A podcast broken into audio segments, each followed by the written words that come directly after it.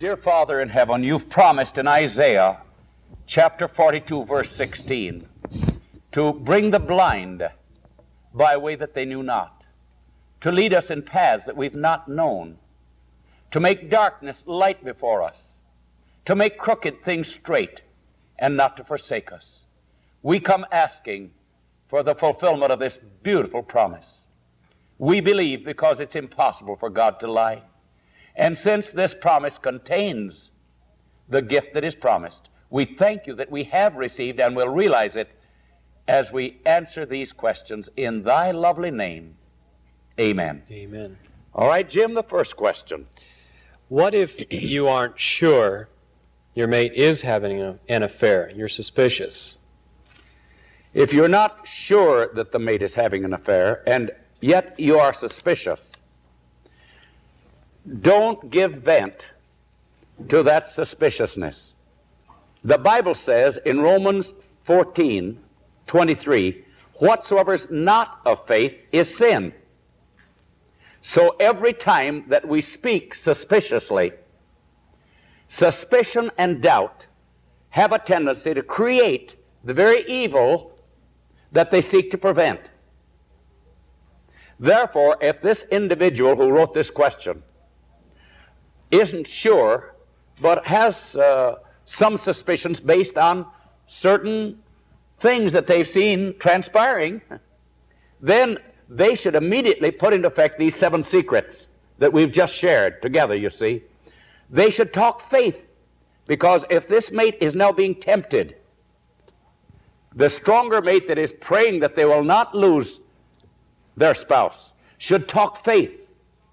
Talk faith to the spouse open God's promises and claim God's promises that He will give strength to the spouse. Talking faith, talking hope, and reflecting love is the most potent remedy that they can bring. So, every one of these seven secrets, Jim, that we discussed, this mate will put into effect when the mate isn't sure about the spouse. Because if these, if Christ can use these seven secrets, even after the spouse is infatuated, what can happen before they're fully infatuated, you see? Mm-hmm. The thing that will cure will certainly prevent. So the mate should be very, very careful, very prayerful, saying, Oh God, keep me from speaking a word of doubt. Keep me from the first suspicious remark, you see. Help me to just be used as this drawing magnet at this time when I'm not sure where I stand and I'm not sure where my mate stands. We'll continue this question just one step further uh, and deal with jealousy. What if your suspicions are just within yourself and it's what is called jealousy? Yes. What do you do with that?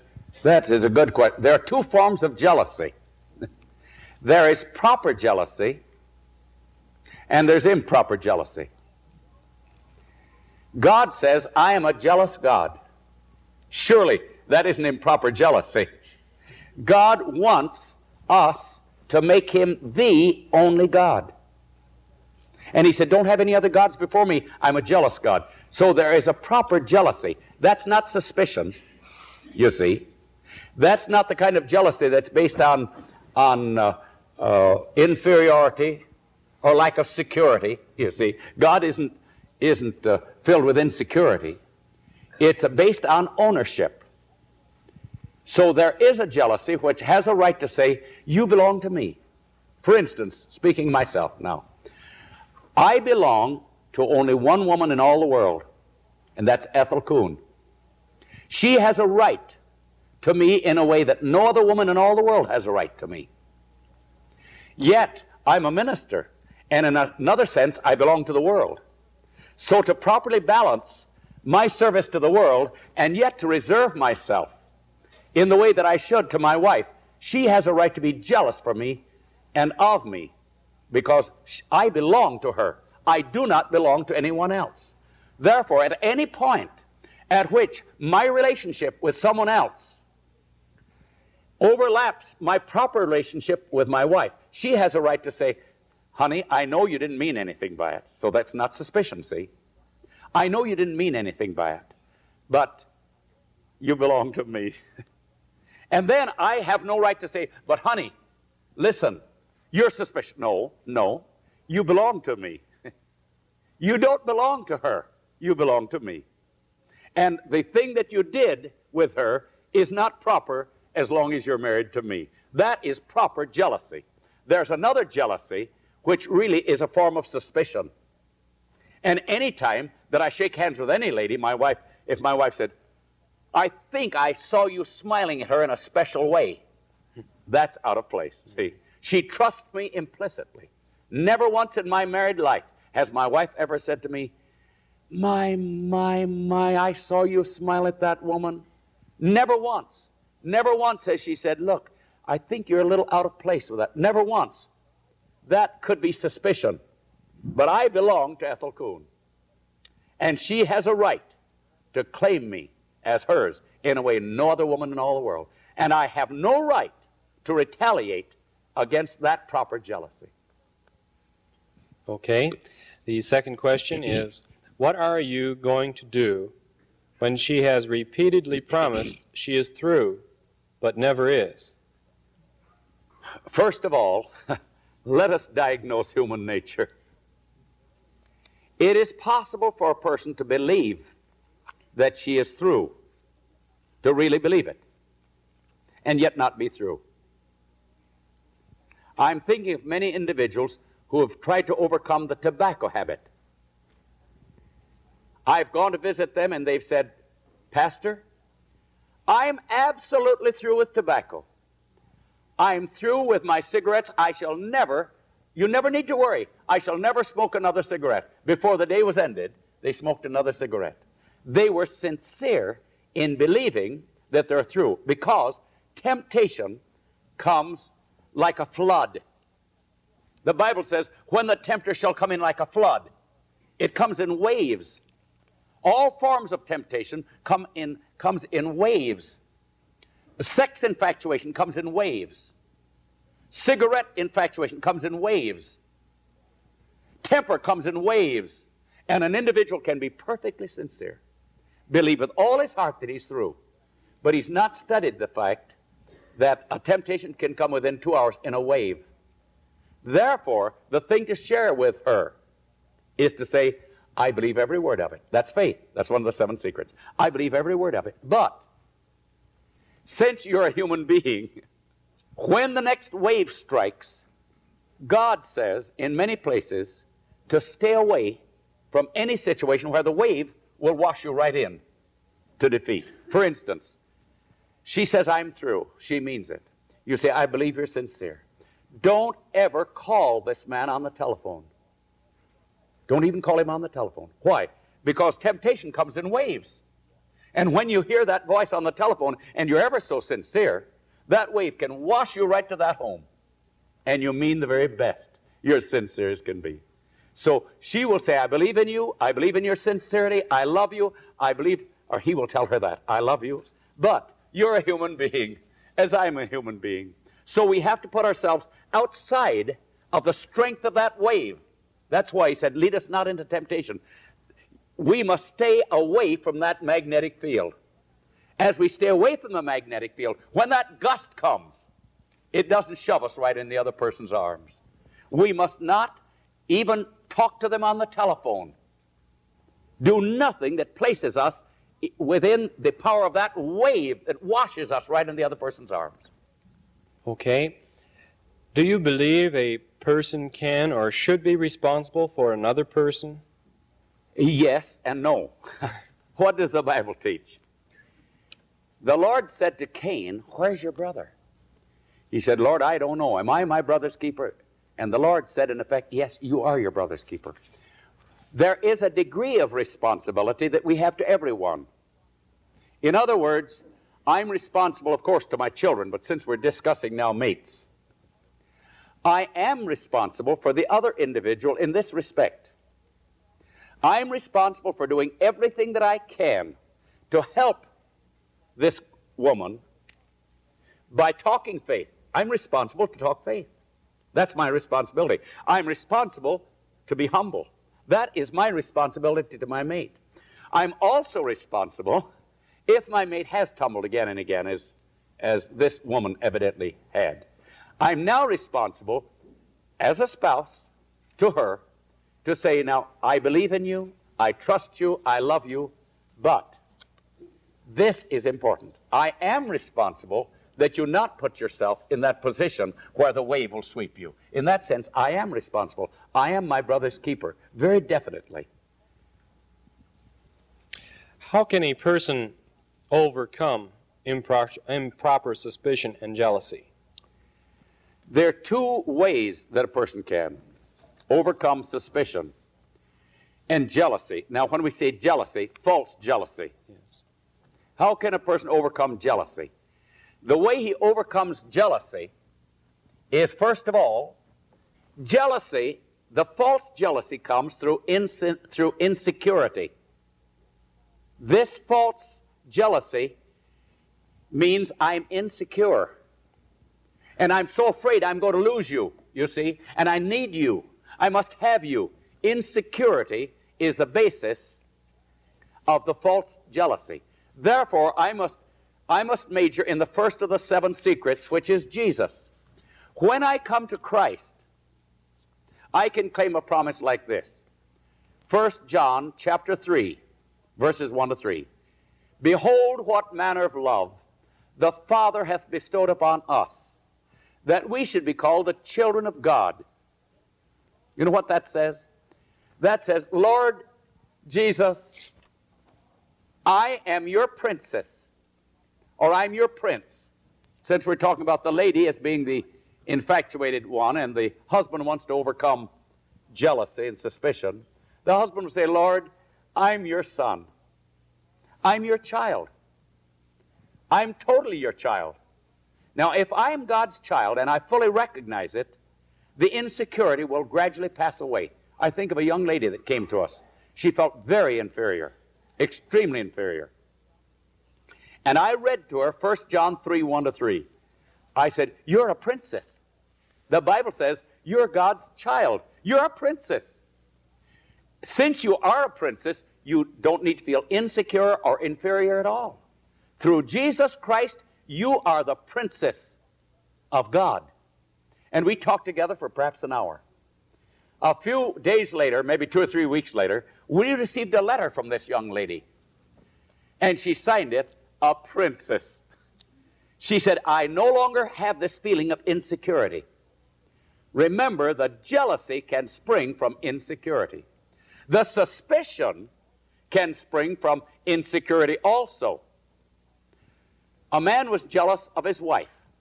She had never been untrue. He kept picking at her and picking at her and picking at her and accusing her. She finally went to a counselor. She said, Why in the world would my husband do a thing like that? And the counselor said, I'm not sure. But he said, You know, it could be because he has been unfaithful. And that's Matthew 7 1 to 5. Thou that judgest another, you see, you're guilty. Romans 2 1. He said, If you could get your husband to come in and see me, we might find whether this is the basis.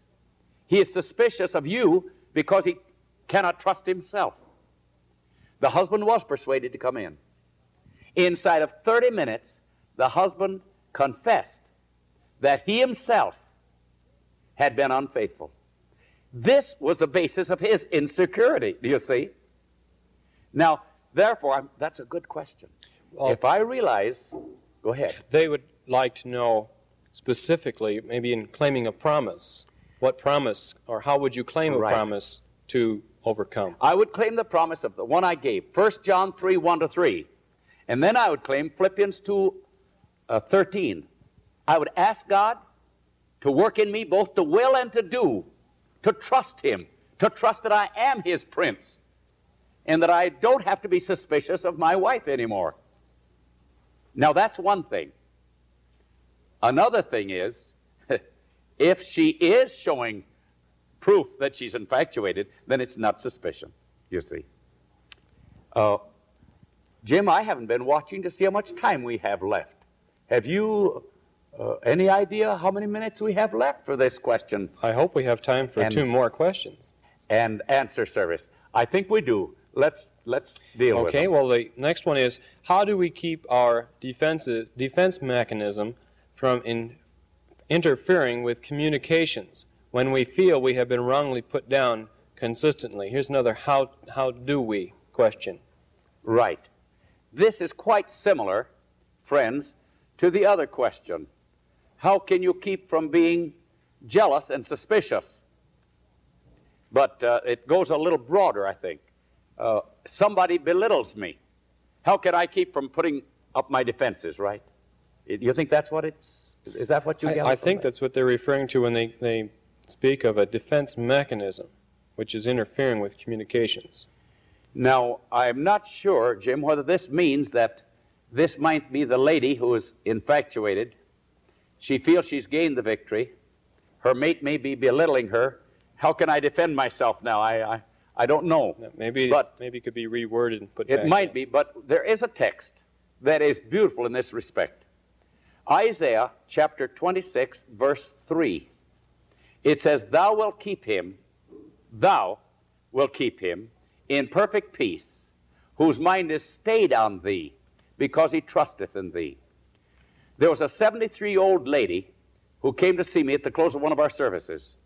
She said that her daughter was so sarcastic, so cutting in her remarks. She said that I, I just suffer almost every hour through the day. She said, Is there some remedy? Because it seems I just cannot take it any longer. I said, Yes. Here's a promise you can claim Isaiah 26, verse 3. It says, God will keep this person in perfect peace if your mind is stayed on the Lord. I said, Now let me share with you how to stay your mind on the Lord because most of us have never been told how to stay our mind on the Lord. I said, Walk your mind over to Palestine. Go back 1950 years ago or so. Reconstruct one of the miracles of Christ. At the very time that your daughter is cutting you up with her remarks, there you are watching Jesus walking along the shores of Galilee. You see a, a leper coming down out of the mountains. He's coming right toward Jesus, and the and the crowd fall back on both sides and make a path directly to Jesus. And the leper walks, rushes up to Jesus and falls on his knees, and he asks Jesus to cleanse him. And Jesus does. You're thinking about this while your daughter's cutting you all up with her remarks. And God says he'll give you perfect peace. I prayed with her. She went home. About three nights later, the lady came back, and I thought, oh my, she's going to say it doesn't work because she didn't work it. The lady's face was radiant. She said, Pastor, there's not one thing that my daughter can tell me anymore that bothers me a bit. I have my mind fixed on Jesus. She'd walked her mind right over to Palestine, following along with Jesus, and it gave her perfect peace. Now, do you notice, friends and Jim? Christianity is the most practical thing in our world. It pays a Christian to be practical and do what the Lord says. This is an encyclopedia, this book. I guess you have another question. What if the wife is always bringing back her old boyfriends or considering going back to them? Would this be considered adultery? Yes, yes. Uh, it may not be the act of adultery, but she is putting herself in the position in which Jesus said for her not to. She should make a complete break. She should not even call that man on the telephone. She should not permit him to call her on the telephone. She should actually hang up. We've counseled with people like this, and they actually had the power of the Lord to hang up on this person, even though they had led the other person into sin. And they felt, well, I should be a gentleman. After all, I, I'm more guilty. It isn't a question whether you're more guilty. We have the greatest obligation to the one whose hands were nailed to Calvary for us. And she and he has a right to say to her, No, no, no more boyfriends. And at this point, if she is under the power of God, lived up to these seven secrets, at this point, she has not merely the option, but she has an obligation to put into effect the discipline of love. Many people think love is, is this passive, goody woody. It's not. Love also disciplines. Love that does not discipline is not true love. She then has a right and I believe a duty at a certain point, which, at which only the Lord can tell her, to say to him, Honey, I love you as you know dearly. I believe in your sincerity. Or, or he says to her, it's the wife that's throwing away. The man has a right to say this to his wife. I, I believe in you with all my heart. But, and I love you, honey, with all my heart. But there must be a complete separation. We'll go and see this man. And in my presence, you will tell this individual, don't go to him alone. You're on the devil's ground. We'll go together, and in my presence, you'll tell her you'd never want, you'll tell him you never want him to call you again. If he does, you'll hang up. It isn't that you hate him. And if you don't take this strong position, sister, I tell her, or tell him, it's a man comes to me and talks about his wife. We get it mixed up here. If you don't take this strong position, you're not exercising the discipline of love. And you will then say, look, you can't have you can't have me, honey, and the other man. And I must serve papers. This is not merely her option, but in many cases, it is God's word, definitely. Hebrews chapter 12 says so. It is God's word. Whom God loves, he chastiseth. I think of a man who was infatuated. His wife was as kind and sweet and loving. She did everything in her power to woo him back. He was as careless. Finally, one day, she served the papers on him. That man boarded a plane and came halfway across the continent with sobs saying to me, What can I do? The discipline of love is very important. When he began to realize that he was going to lose his home, his house, which was full of antiques, he liked the antiques too. That's right. And when he realized he was not merely going to lose his wife, he was losing his children largely, he was losing his home, he was losing his antiques. that man was actually sobbing. Will you write to my wife? I wrote her. I did everything I could, but I knew that he needed that discipline of love. The Bible says, unless judgment against an evil work is executed speedily, it is fully set in men's hearts to do evil. God is a God of discipline. Read again and again Hebrews chapter 12. And as, as this man disciplines his wife, who keeps going with these boyfriends, as he disciplines her, he is not to say, I'm through. He may serve divorce papers. Don't let him think that he's sure through. These divorce papers may be just what she needs to bring her to her, her senses, and he'll take her back with open arms, you'll see. Is there one more? If there's time, we could ask one more. I believe we have a couple minutes this, still left. We have four minutes. Okay, well, this one would have to do with the seven secrets then. Uh, would the seven secrets apply in the, say, rehabilitation of a couple getting back together? Or yes. a couple who are not really apart? But yes. Yes, there are two phases. The seven secrets are the first phase. So this man who's losing his wife, he must create in her mind the image of a man who, who has faith and hope and love, is humble, is not belittling her, you see. And she must capture this image of a man that is so beautiful. Otherwise, when he serves divorce papers, she say, Well, praise the Lord, I'm glad to get rid of him.